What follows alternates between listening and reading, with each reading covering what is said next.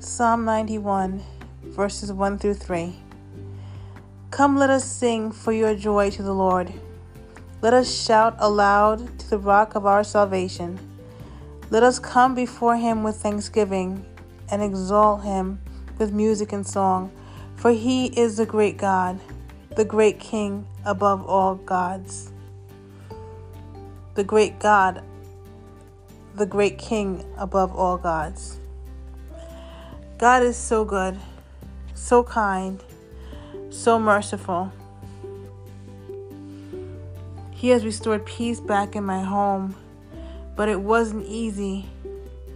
My aunt and I were butting heads over my daughter. I tried to be the middle person, but she did not want me to bring my child forth for them to work things out, but God took care of it. Thank you, Lord.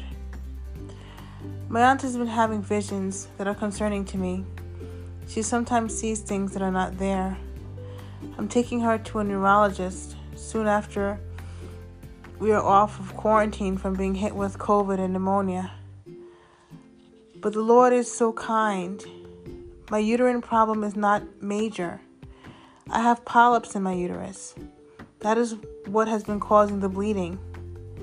They are benign and so, by the grace of God, I am still cancer free. Thank you, Lord.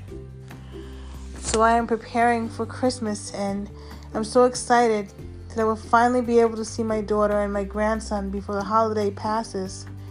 My aunt and I end quarantine on December 22nd.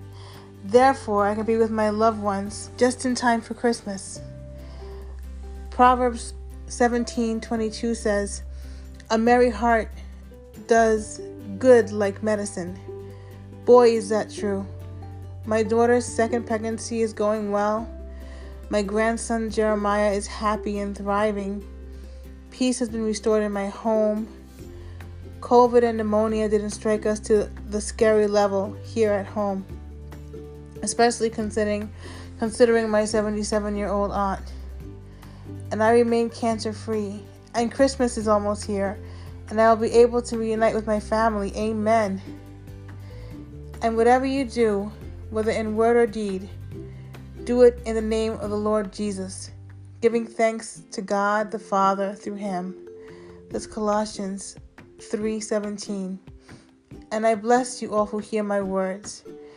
And I thank you for caring enough about me to do so. May the Lord bless you and keep you. The Lord make his face shine upon you and be gracious to you. The Lord turn his face towards you and give you peace. That is my wish for you today. God bless you and take care. Bye bye.